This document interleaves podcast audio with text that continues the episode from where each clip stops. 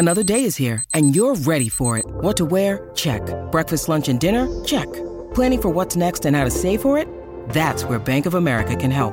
For your financial to-dos, Bank of America has experts ready to help get you closer to your goals. Get started at one of our local financial centers or 24-7 in our mobile banking app. Find a location near you at bankofamerica.com slash talk to us.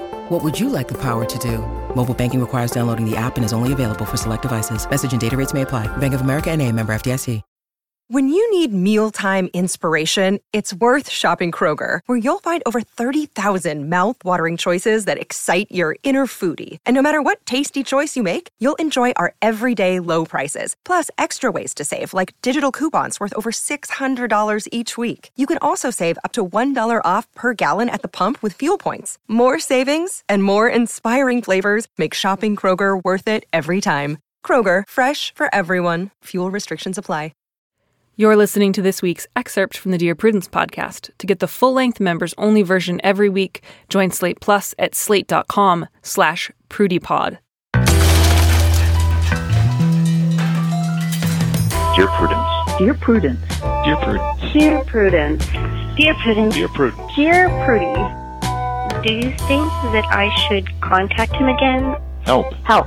Thanks. Thanks. Thank you.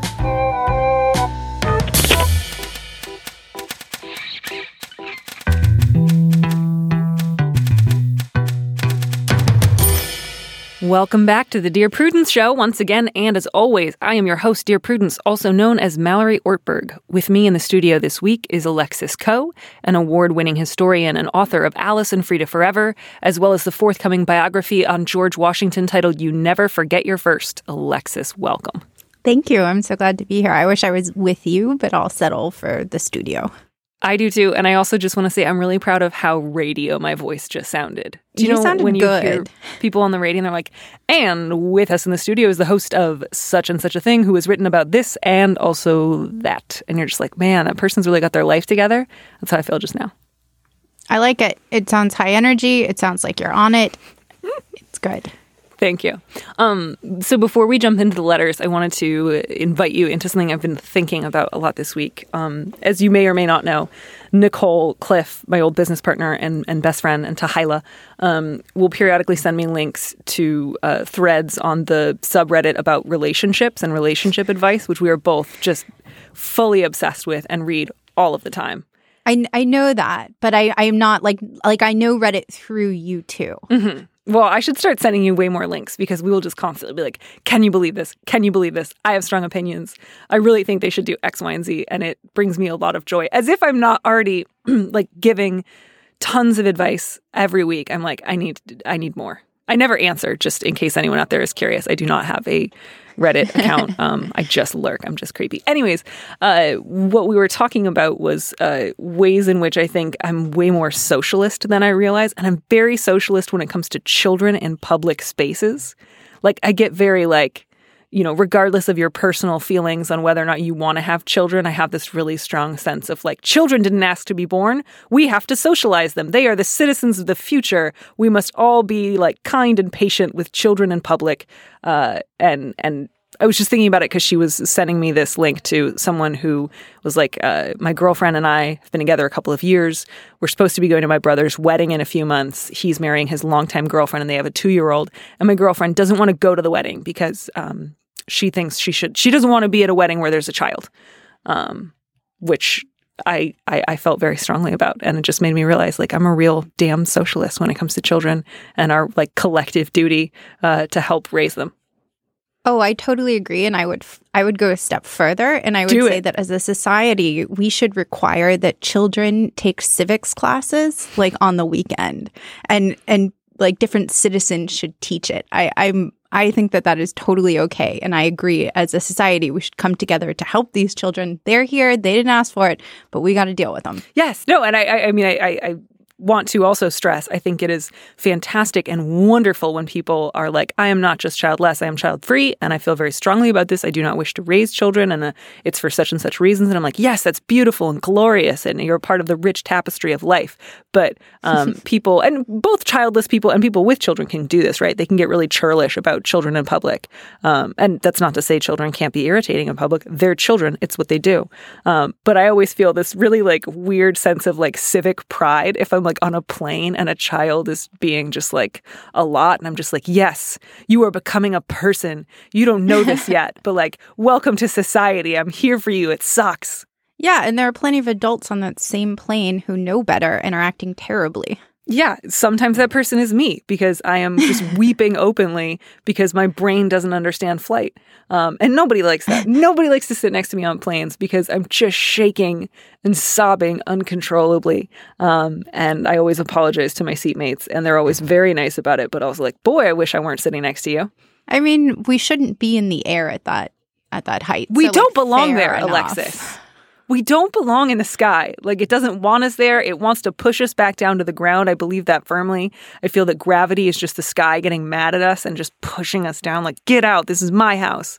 Um, and we should obey that hand. Do you take Amtrak instead?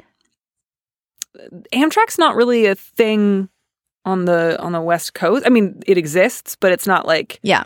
You, you. It would be really challenging to take the train like to LA. It would be like a nine hour event with lots of stops. I, I took Um, a no, I just yeah. I took a train from it. San Francisco down to Santa Barbara and I remember it took like 11 hours and they ran out of water. Yeah, that's about what it's like. Trains are really fun, but they are not like a practical substitute for planes. So I just, uh, I just do it. I just do it, and I'm like, I know that this is safe, um, and and I'm gonna die anyways. We've gotten really far afield from both socialism and children, um, but but listeners, I just want you all to know we have a collective obligation to help other people's children um, interact with us in public. It does not mean we have to have children ourselves or that we have to like offer to babysit people for free. Um, although if you wanted to get really into my worldview, I do think that childcare should be free, uh, subsidized at least. Anyways, uh, way off the point. We're all going to die someday. The sky is scary. Alexis is smart. Uh, let's answer some questions. Yeah, I'm on. let's do it. Let's all do it. Uh, will you do us the the kindness of reading the first letter? Subject My love fears I'm giving up too much. I feel incredibly blessed with a good home, my dream job, and 18 months ago, I met the man that I want to share my life with. He was born with osteogenesis imperfecta, a handicap that, among other things, put him in a wheelchair and makes his bones break easily. He has spent half his life getting surgery. Of course, this has made finding a job very hard for him, but he has just been offered a steady job in his field. The only problem is that it's halfway across the country. I am happy to move. He will probably never get a chance like this again, but he's worried that I'll regret it as I would have to give up my very well paid job and sell the house. I know I can't get a job like this there, but I've already been offered a good job, although with a salary that it's about a quarter of what I get now, still a good salary. He will get about half of my new salary. So in total, it's a big pay cut. Splitting up is not an option, neither is a long distance relationship. So either he will most likely never find a job or I will give up my dream job. For me, it's easy. Both of us having meaningful work will make us more equal, happier, and will be the best in the long run. He is much more unsure, feeling I'll get bitter. Any advice on what to do? We are both guys, so it's not the classic a woman giving up her career for a man. We are both 32 years old. This is really charming. I love this. I And- did And congratulations on both being guys. Yeah. Um, and they're 32. And you're not giving up. Yeah, I love the little like details at the end. Like one of us has brown hair. Um, No, but I thought that was not giving up your relevant career. because it's like Oh, absolutely. they're not like 25, so he's not like I do. I may be on this track. I don't know. I'm in love and I'm feeling brash, and um, you know, and and he's also. I, I thought, yeah, 32. You you work really hard, and at that point in your career, you've made it hopefully to a place that you want to be, or you're close to somewhere you want to be. So you you have a lay of the land, and you know what's important. You know, you know how important a job is to you, how important a significant other is to you, how important the place you live is to you. So I feel like I'm I'm on the side of the letter writer. Like, do it, move. yeah, Yeah, no, I mean, uh, I would say continue to talk about it. Uh, these are big steps, and I think it's really good that your partner is expressing all of his concerns um, because this is not a move you should take lightly. Um, you know, selling your house and moving across the country and taking a big pay cut, those are big things. Doesn't mean you can't do them. Um, but yeah, keep having that conversation, and it might help both of you kind of lay out here's the worst like outcome I can think of. Like you for your partner to say, here's what I'm afraid of. We move, you say it's great, the reality kind of sucks. You feel like you're not allowed to say it to me because you're worried that I'll blame myself. So you just kind of keep that resentment to yourself and we drift apart. Um, and then you can sort of address that and you can say, here's my biggest fear, uh, which is something else. And, and that way you guys can kind of operate with the knowledge of what are you both afraid of. I think this is also a case where in life it feels like if you make one decision, that's it. You can't ever go back. You Right. can't do anything like that. And this is clearly not the case. He could move. Right, especially especially for the letter writer, right? Yeah. Like it sounds like it really is the case that it would be very difficult for his boyfriend Yes. to get another job in his field. So that is a little more of a this is maybe a once in a lifetime opportunity, but for the letter writer, um I, it will certainly, you know, the job you take at 32 is not necessarily the amount of money you're going to make the rest of your life. No. Also, congratulations on making so much money that getting offered a quarter of it is still like a good salary. Well done, you. I noticed that. I was very impressed. I also, I, think I really wanna know what they do. sweet. I mean, he he wants his partner to be fulfilled, and and he knows that that's so important. i i'm I'm rooting for him. Right. And and you're not being asked to do anything that like limits you, right? Like it's still work you would like. Mm-hmm. You're still making enough money to pay the bills and put something aside in savings and take care of yourself. You're not being asked to do something that would be an enormous strain or a burden. You're not saying like I really want to be with him, but I'd be so lonely if I moved. Like you sound excited. And if you feel excited and you feel prepared and you guys are willing to talk a lot about it, I say absolutely go for it. And like have a blast, have a wonderful time. Good luck to them. That was such an easy first question. I'm it so was jazzed. right. Uh, I'm just I was sort of like, good. no, no qualms. Do it. I should I should start with more like first letters that are just like easy, happy, everything's going to be great. Um, because the the second one is is not in that category. No. Um, I'll go ahead and read this one. It is friends, uh, listeners of the podcast will be very familiar with this type of letter. Uh, it's about another uh, man who won't go to the dentist. Still, by the way, waiting on all those people who are dating women who won't go to the dentist. Have not yet heard from any of you. um, man, all right. So, subject of this is tooth troubles. My husband has not been to the dentist in 10 years. I am not aware of any past trauma involving the dentist, and he has good dental insurance. Our kids and I go routinely. I have brought up his dental hygiene several times in the past. He doesn't brush every day, and floss is non existent. He admits he most likely has some cavities. It's starting to gross me out, but I don't think I can say, hey, you're kind of gross, and if you don't take your health and hygiene more seriously, I'm leaving but I also really want him to go. In the past, I went so far as to set up an appointment, which he later canceled. He said I was acting like his mother, which was probably warranted, and that if I didn't stop, he'd never go because he doesn't like being told what to do. I'm at the point where I don't even like kissing him. What do I do? Oh, I mean, ugh. I is it a little too on the nose to point out that perhaps the reason you are acting like his mother is he is acting like a four year old? yeah, he's a child, and it's not just uh, so. Put aside this whole childish dentist thing. Like you don't want to kiss him. You don't want to be intimate with your husband. That's a problem. And his response to that is just, well, if you tell me, uh, I'm not going to go. Who does that? Why? Why is that an important battle for you to fight, friend? And that's not that can't be limited to this topic. That has to be just the way he conducts don't know. himself in their marriage. I hope that it is. I, I feel like I want to. I want to believe that it is. So, like, just to throw this out there too, like, guys, going to the dentist is not just cosmetic. Um, you can actually develop serious heart problems uh, from like untreated dentistry issues. The that that that is real. That is true. That can happen. Like, that is in order to live long and healthily. If you have the insurance, uh, go to the dentist regularly, please. It's it's it's a really it's not just like a nice idea like to put on top of all the other stuff you do for yourself. Like it is necessary for your well being. It's also it's irresponsible for their family not only because it could lead to some greater health problem, but you know, he doesn't brush every day. He floss is non-existent, she writes, and he admits that he likely has some cavities which means that he's just letting them get worse, so it'll be expensive. It's it's it's just a terrible idea. and I think they should go to counseling. I, always think that people should go to counseling. But yeah, so so the letter writer is like, uh, I, I'm not ready to say I'm going to leave, which I think is totally fair, and it's it's hopefully you have more leverage in your marriage than just like either do what I want or I divorce you. Um, hopefully there are steps to be taken in between that. Um, but I think you got to revisit this, right? And and you got to say like, look, um, you say I'm acting like your mother. I don't want to do that. Um, I feel like I'm being put in a position where you are acting like a child, um, and I don't like that either. And you know, I want you to go to the dentist because you don't smell good. Uh, I don't want to kiss you. It affects the way in which we're intimate with each other.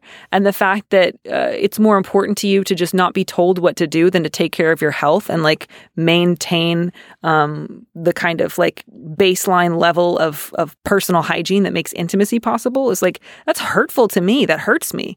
Um, what are you getting out of this? Why is this so important to you when you know that it means I don't want to kiss you and I feel like you are another one of my children? Um, and really let him sit with that and let him sputter and let him be like, well, uh, you're, I just don't, uh, like, let him kind of wear himself out like you would a kid throwing a tantrum and just be like, it's really important to me. Like, will you please do this for me?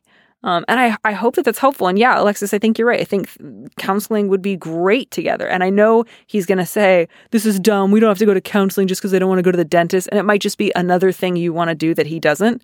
And if he doesn't want to go, go by yourself. Um, because if nothing else, it, you know, a good therapist will be able to help you develop strategies for figuring out what you need and how to get it with or without your husband's participation.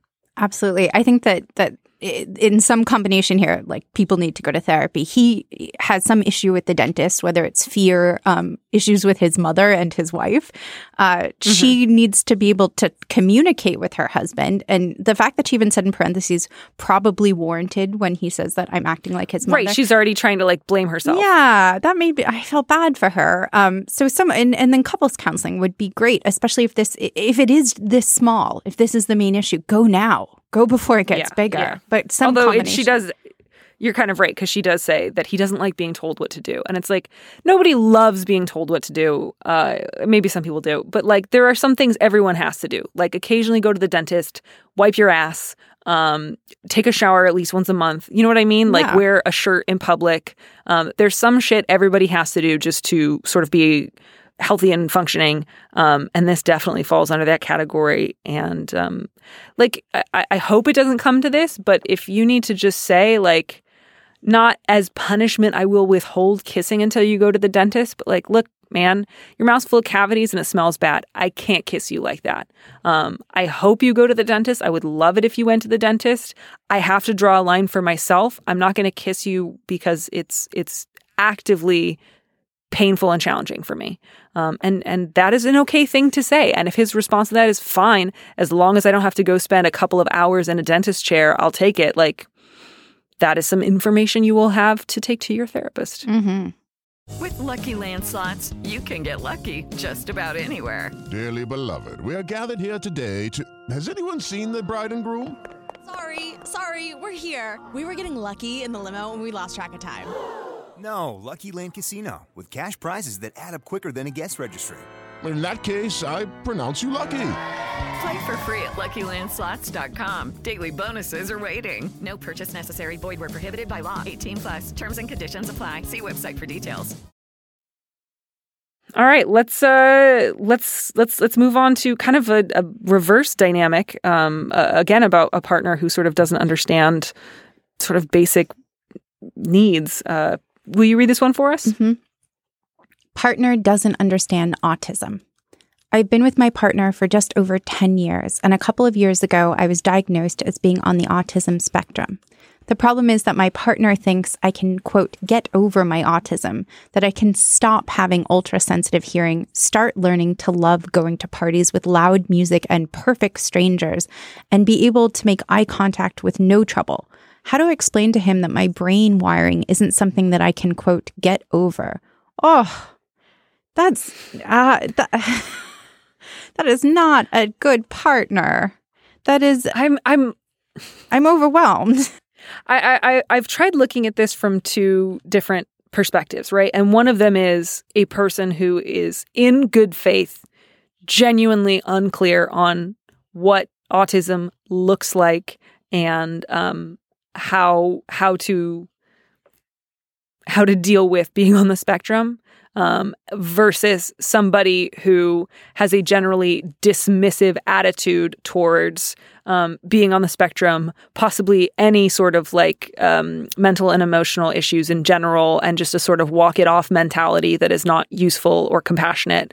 Um, and kind of depending on how generous I feel like being, I feel like I've got sort of two separate answers for this one. But it sounds like you uh, no. just are like, nope, this guy's a jerk. No, I was I was actually getting upset about this on the subway over because here's there is some there's some you know telling points in this in this email. So she was with her partner for over 10 years, but was we actually uh, don't know the gender of the letter writer, just to oh, throw that out there. Oh, okay. This the letter writer has been with with their partner for over 10 years and they got diagnosed mm. a couple years ago. And that's really true. And so it's you would so if if they had just met i would think okay this person maybe doesn't know about autism you know but but it sounds like the letter writer was like oh this makes sense. These problems that mm-hmm. i've been dealing with that my partner has been dissatisfied with that that have affected other parts of my life i have an explanation. So it feels like that has been introduced in the relationship. Um, and if the partner is just rejecting this outright that's that's a problem yeah, no, that's a really good point. I actually missed the the fact that the diagnosis is several years old. Um, that is that is not new information, um, and that doesn't sound like a partner who has been trying to learn or to understand. Right? Like I can certainly understand not having a perfect response immediately, um, but that's been plenty of time to sort of like learn a little bit about how autism works, um, and it is not like walk it off. No. And um, and what if I mean after 10 years and if your partner just wasn't like pretend that the autism diagnosis wasn't present. If after 10 years you just have a partner who doesn't love to go to parties where there's loud music, I, I right. feel like and you're still insisting yeah, they do it all the time. That's I, rude. Yeah. yeah. There's you have to accommodate to a certain extent the person who you're with. Yeah. Yep. Well then uh, I think if that's the case I would say you guys, it is likely that you will break up. Um, I'm also aware you've been together for a decade, and you know that may not be your first choice. So I, I would say that the first thing to say is just have a really clear conversation, and just say, um, "I want you to. I want to make it really clear um, that you do not get over autism. Um, it is not something you just like white knuckle your way through. Um, I have heightened sensitivity uh, to sounds and to stimulus. Um, you know, if you want to, you can kind of like say, like, here is a sort of basic primer on how that works if your partner has never bothered to do a little research. Um, but one thing you need to know is this is how I'm wired. This is how I am. Um, I, I, I'm not great with, uh, uh, like sorry not great uh, eye contact does not come naturally and easily to me it's always going to be a struggle um, and and like you need to adjust your expectations. Um, and i hope you can do that because this is who i am. This is how i work uh, in the world. Um, this is me. This is not something that's going to change if you kind of cajole or pry uh, enough. Um, and i want you to accept it. Can you accept it? And if your partner is willing to try and apologize, um, you know, maybe you guys can go somewhere with that. And if they can't, or if they're sort of like, yeah, yeah, yeah, sure, but then next week they're like, come to this party with me again, um, you guys might not be suited for each other, in part because your partner is a jerk. Agreed. Unfortunately. Yeah, you know, and just as I think about it more, it's just hard for me to imagine how in this day and age uh, an adult could think a person can get over autism like that's just not um, yeah, that's just not an appropriate response, even if you know very little um, about autism or, or what it means to be on the spectrum. Like that's just that's just not a good response to hardly anything that your partner is going through, unless it's like I lost a spoon for the peanut butter jar. Then you can say get over it. But what if it, what if they loved the spoon? Like feelings matter. No, don't say get over it to people. um, there's there's there's better ways to say things. So yeah, your partner's being a jerk. And I don't think it's just that they haven't had this explained to them often enough. Although, in case that is the case, have the explanation, deliver the explanation. But um, my guess is you could not explain it enough. Um, and he's just always going to sort of assume that if you just tried harder, you could be a different kind of person. And you can't. I'm sure there are resources for him. Like there have to be support groups or groups he can just go to and talk about this with other Yeah, people. Like yes. it's out there. Yeah, and he's had a couple years. This didn't happen last week. Like he could try to understand. Do you know what I mean? Yeah. Like why doesn't he try to get under it? I don't know. I like it. Um, yeah, yeah. All right. So more relationship stuff. The subject line of the next letter is hot and cold. I've been in a long distance relationship for two years. I have an amazing career on the coast and even moved my parents and brother out here from our Midwest town. My boyfriend will not move out here. He manages a restaurant and can't find a job in his field there. I fly back all the time to see him, and I love him. He could easily find a job here or go back to school or stay at home with our kids. I make enough money to make that all possible. He proposed to me last fall and since then will not give me more than a vague timeline. He tells me he wants to get married and have kids with me. I am frustrated and un- unhappy. I feel like my future is on hold and he will not tell me why. Why propose and give me a ring and then do nothing? Is this normal? I had to read this a couple times to figure out if they have kids now or if the letter writer was talking about hypothetical future kids. And I think I've come down on it's hypothetical future kids. They do not actually have kids together. Same, and I agree. Good. I'm glad we're on the same page there. Um, what is that about, by the way? I'll never understand why somebody actively proposes but kind of doesn't want to. Um, maybe there are really good reasons for doing that, and I can certainly understand changing your mind, but that's sort of like, I'm going to propose, but I don't really feel like getting married is always like, you could have just not proposed, my friend. It's not the Victorian era. You don't propose in a letter after you've exchanged three missives and then, you know, you you break up like a week later. It it means something to get proposed. Yeah, no one's gonna no one's gonna sue you for breach of contract. We don't do that anymore. No, I I have to say, I think there's something awry. Like I think there's something going on. Oh, with do the- you? You, you think that this I- isn't like the sign that things are about to go great? Hmm, I think there's something going on. I have a problem. Yeah, I think so. No, I think there's like I think she should have an unexpected visit. I I I I'm a little suspect. You think she should like grab the key and just like walk in the house and be like, "Hello, darling," and then, "Aha! I knew there was someone else." That sort of moment. He likes the distance. He's hesitant to move. Um there's like there's some she's unsure. There's some distance between them that doesn't totally make sense to me. And it's not just Yeah. physical, it's not geographical. I think she needs to figure out what his life there really looks like and then why he won't leave it. But she says she flies back all the time to see him. So it's not as if she's not there a fair amount. I, feel like I, I actually feel like what's going on with him is really simple and does not necessarily require a visit, um, which is just that he loves having you far away and as a sort of backup plan and was willing to propose to you to sort of keep you on the line uh, longer, um, but is perfectly happy to be in a relationship where you do most of the heavy lifting, right? Like you fly back all the time to see him. He's not flying out to see you. Um, you're doing a lot to try to sort of prepare a possible future for him with you um, out here on the coast. And he's sort of like, hey, thanks for doing all that legwork, but I'm sort of good. Um, and he's fine with that. And you're not. And that sounds like uh, you should have that conversation. Definitely. I think whether there's something nefarious going on or not, he doesn't want to leave their Midwestern town. And she's really she's really committed to the coast. I mean, she moved her parents out there and her brother and seems to really like it. So it's also a matter of um, is she willing to kind of move everyone back? Um, is she willing to do like i- i- is that another option? It, it wasn't I do not encourage you to do that, I don't think so. But I mean, it, it, Yeah. it- I think it's yeah, it's telling that everyone else was so ready to come. It, I, I I I don't think it's normal to answer her final question. Yeah. And I, I would say this my worry for you, letter writer, is it feels like what you really want is an explanation. And uh, in, until or unless you get one, I think it will be difficult for you to say, This is what I want. If you're not prepared to do it with me, I, I will end this relationship. Um, because it sounds like part of what you're thinking is just like, I don't get why he's doing this. If I could just figure out why, then it would be okay. And you may not figure out why. Like, you might have to have that conversation with him, and he just gives you more vague answers of, oh, I want to get married someday. I kind of have this like thing that might be about to happen that might be good for me here. Don't, ha- you know, don't crowd me, don't crowd me.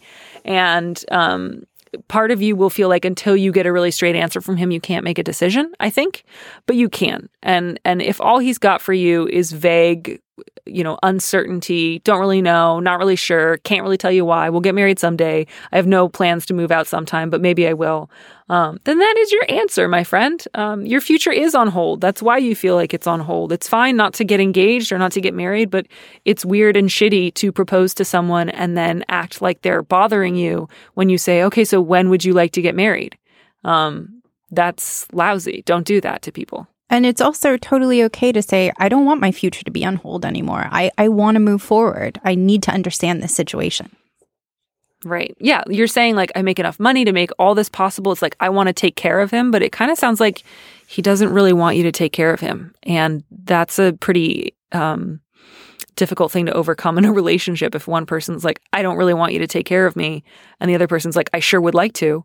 Um, what you have is like a fundamental incompatibility. Um, and that doesn't mean you have to call him and say, like, hey, buddy, we're splits. Feel I'm mailing, I'm mailing you the ring right away. But like, lay it out there. Just be like, here's what I would like. I would like to have a specific conversation uh, about our wedding plans. I would like you to move out here. Um, I would like to give you a lot of freedom to either look for work or we can have kids. Um, do you want any of those things? Are you prepared to do any of those things or have those conversations with me? And if his answer is like, uh, I don't know, I need more time, that is an answer. That is a good enough answer. And even if he never tells you why, and you always have to guess, what was wrong with me? Why didn't he want a commitment? Um, just knowing that he doesn't want one's going to be enough for you to make a, a choice. I think that's a really good point that that is an answer. So often we look for yes, I will move. No, I won't. It's black and white and and no answer is is an answer and it gives you some agency and some power back to to figure out like is this okay for me? Is that answer just being in limbo okay? And if and if her answer is no, then that's a decision. Right. And sometimes people do bewildering things, right? Sometimes people will pull at the rug from under you.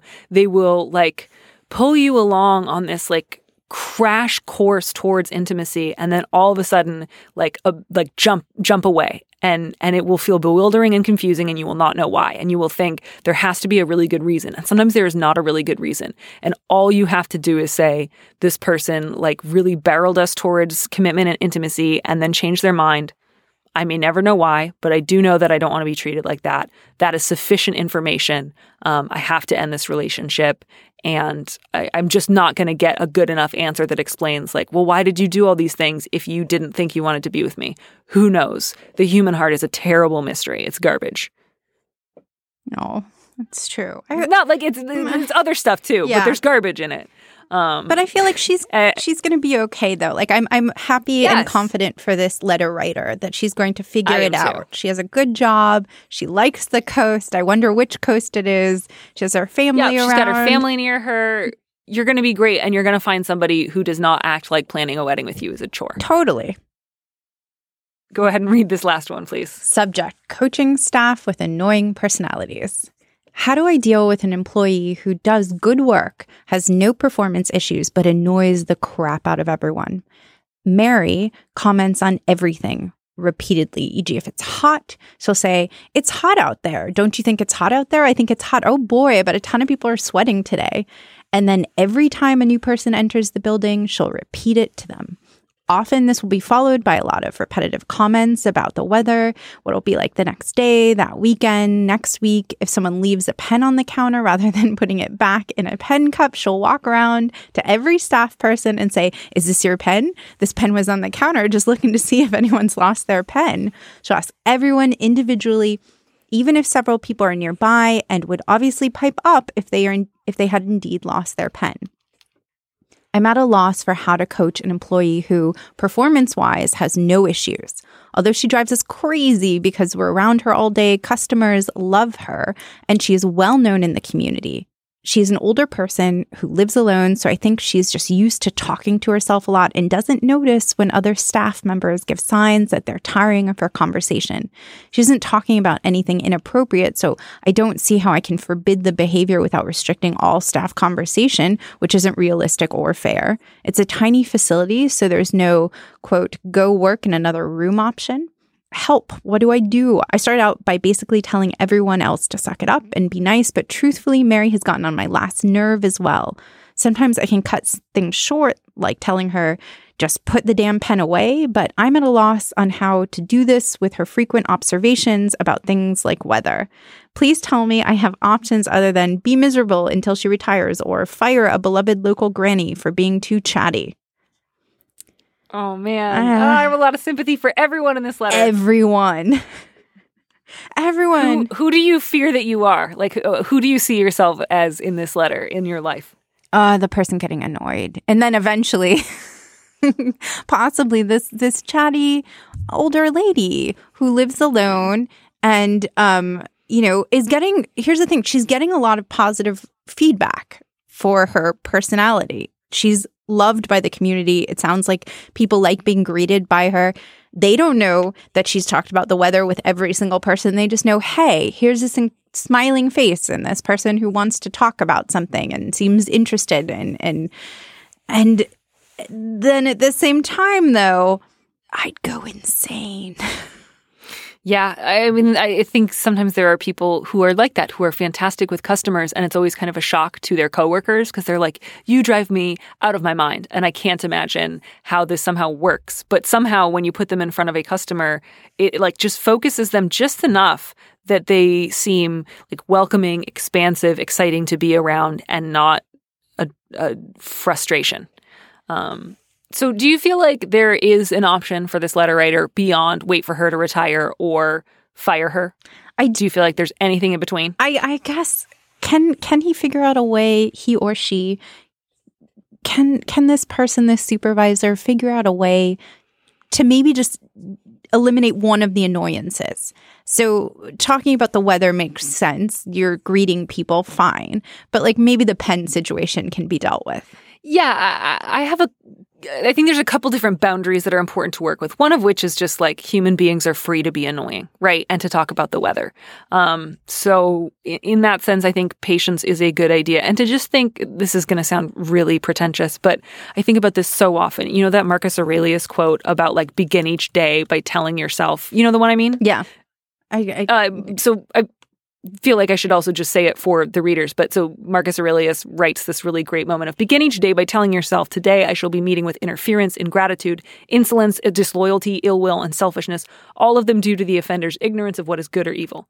Um, and it's great. I like first read it in Wodehouse and I loved it because I think then like Bertie Wooster's immediate response was, Oh, did he say that? Well, then you can tell Marcus Aurelius he's a silly ass. Um, and I feel like both of those things are really true. Yeah. But like, yes, uh, in addition to doing what I think you should do, you should also remember like that is a part of life. You are always going to have someone in the office who talks too much about the weather. Um, and that's not an accident. That's not a mistake. That's part of the like terrible joy of being in a society with other living beings. Um, is you're just going to run into people who drive you nuts, even though they're well meaning and kind and get their work done. Um, and, and to bear in mind, like the, the supervisor says, this woman gets her work done. Um, the the the like interruptions are irritating, but not at a point where like no one else can get their work done. So to to keep it in its right place, right? Like it's it's annoying. I think you can address it. I think you can give her useful feedback and and try to move her in a different direction.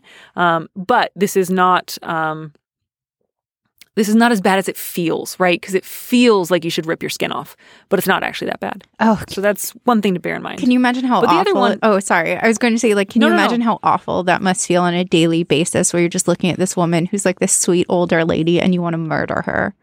Oh, and then you feel horribly guilty. Yeah. So then you try to like reach out to her because you're like, I'm such a bad person. She's not mean. She's not gossiping. She's not saying unkind things. I should try harder. And then she drives you crazy. And then you think, oh my goodness, I'm such a bad person that even when she's being nice to me, I want to stab her in the face. And that makes you act with more repulsion. Totally. Um, and it just continues this cycle that Mary has no idea that this is going on. But inside, you're dying a hundred deaths every day just talking to her about pens. What's your What's Um, your but yes. second piece of advice? Because that was it for me. Just just Yeah. suck it up. Maybe find a way to deal with the pen situation. So, as the supervisor, I think uh, you know you should encourage your other employees that you previously said just suck it up and just say, you know, listen if if Mary is keeping you from your work, uh, talking about the weather, it is okay to kindly and politely say, "I've got to get back to work now." Um, I think we should all feel free to say that more often. There's a lot of people who will write in and they will feel trapped by an, a coworker who who is very very chatty. It is not rude to say we'll have to talk more later. I've got to get back to work, and then not necessarily get back to it later. Um, so update the suck it up announcement you gave to everyone else and let them know like if it's if it's interfering with what you're doing, please know that like you're not going to get in trouble. That's not rude. It's okay. Um, and then for you, supervisor, uh, this is part of why I'm so glad I don't supervise anyone. I-, I think you do get to talk about this with her in the context of like a general performance review. Um, not that you necessarily have to wait till next quarter or whatever, but you can, you know, wait until you are talking about a project or something else that she's working on. Um, and then just say, you know, there's something I also want to address with you. Um, I want to keep it in its right place. This is like not anywhere near a nine or a 10 on a one to 10 scale. Um, but I've noticed that sometimes um, you will, you know, initiate off topic conversations that go on for a really long time. Um, and I want to make sure that there are times to take breaks and chat, um, but I also don't want that to be ongoing throughout the day. I want to make sure that everyone is able to get their work done. And I've noticed that sometimes um, you will repeti- repetitively ask people about the weather um, or, or, or ask a lot of questions of the same people in a row. Um, and I would love to see you um, check that behavior, rein it in. doesn't mean you have to take a vow of silence every day when you come into the office, but it's something that I've noticed and it seems to be a bit of a distraction. Um, and I'd love to help you um, minimize that. Um, and I think that that's both kind and honest and um, you know that that's not like yelling at an old woman like shut up. No one cares what you think.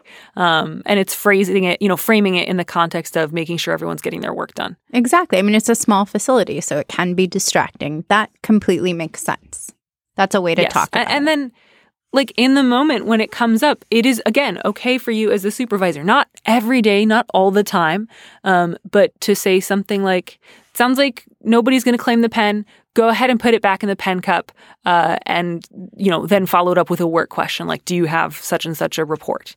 Um, and again, to say that patiently, to say it kindly, not to say it like, "No one knows whose pen it is. Please, Mary, stop." Like, don't let it get to that point. Um, but you absolutely can, with discretion, um, interrupt the interruption. Agreed. Yeah. And then beyond that, like if she wants to ask you what the weather's going to be like, you can just say, you know, I don't know, and I'm going to get back to work. Yeah. And I mean, that's, that is, that's some personal work that the supervisor has to do too. Like we have to learn how to tolerate other people. Right. And so those are things you can do. Those are not necessarily going to be cure alls. She is still going to be chatty. And so it is after you have done all you reasonably can to limit and forestall this behavior that you get to remember our old friend Marcus Aurelius and remind yourself um, this is the you know kind of downside of my office. Other offices have something like this, and this is mine. Um, and my job every day is to think of Mary as an opportunity to be patient, to be clear, um, to offer helpful feedback to my employees, um, and not to let myself get to a point where I want to, you know, throw someone out a window. Oh, hopefully not. Yeah, I mean, again, I, I, I, use a lot of like throwing yourself out of things or throwing people into volcanoes imagery, um, and I hope everyone just is aware this is very hyperbolic. I don't want anyone to throw anything, anytime, anywhere. I guess unless they're playing a sport. Yes, Alexis, we did it. We did it. We solved everyone's we solved problems. problems. I think their lives are all going to be really improved by this. Yeah, we're we're great. We did well. Yeah, we are we are fantastic. Yeah. Um, thank you so much for for coming on this show and for just sharing. Uh, I, am going to be thinking about that. I, I what was it? I, I release you. I set you free. Yeah, I I I yeah. I set you free. It's so yeah, good, right? I think I'm that Lisa doing that a lot.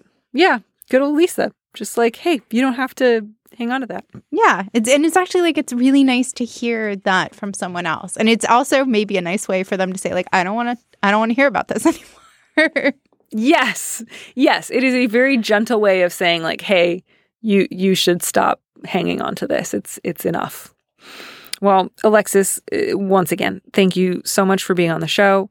Uh, when is your George Washington book coming out? Oh, can you can you tell I our don't know. anything about it? it's due in January of 2018, so I think later on in the year. But um, there's a lot that happened in this whole founding era. I imagine stuff was going on. Stuff was going on. First 100 days were pretty crazy. Well, thank you for that little foretaste uh, of the book, which is going to be just basically like, well, stuff was happening. Stuff was happening. End. Awesome. Alexis, you are sane and sage. Uh, and I'm so glad that you were on the show. Uh, and I wish you all the best in your own personal life. Thank you. Thanks for having me. Thanks for listening to Dear Prudence. Our producer is Audrey Dilling. Our theme music was composed by Robin Hilton. Steve Lickteig is the executive producer of Slate Podcasts, and Andy Bowers is the chief content officer of Panoply. Remember, you can always hear more Prudence by joining Slate Plus. Go to slate.com slash plus to sign up. And if you like this show, please go to iTunes and write us a review. If you want me to answer your question, call me and leave a message at 401 371 DEAR, that's 3327, and you might hear your answer on an episode of the show. You don't have to use your real name or location, and at your request, we can even alter the sound of your voice. Keep it short 30 seconds, a minute tops.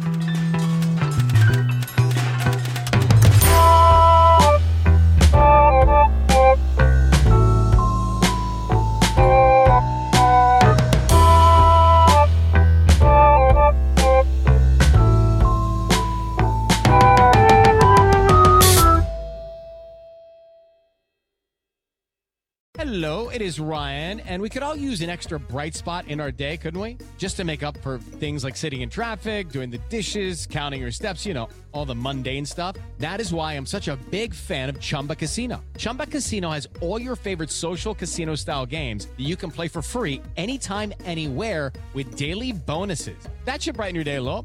Actually, a lot. So sign up now at chumbacasino.com. That's chumbacasino.com. No purchase necessary. Group. Void were prohibited by law. See terms and conditions. 18 plus.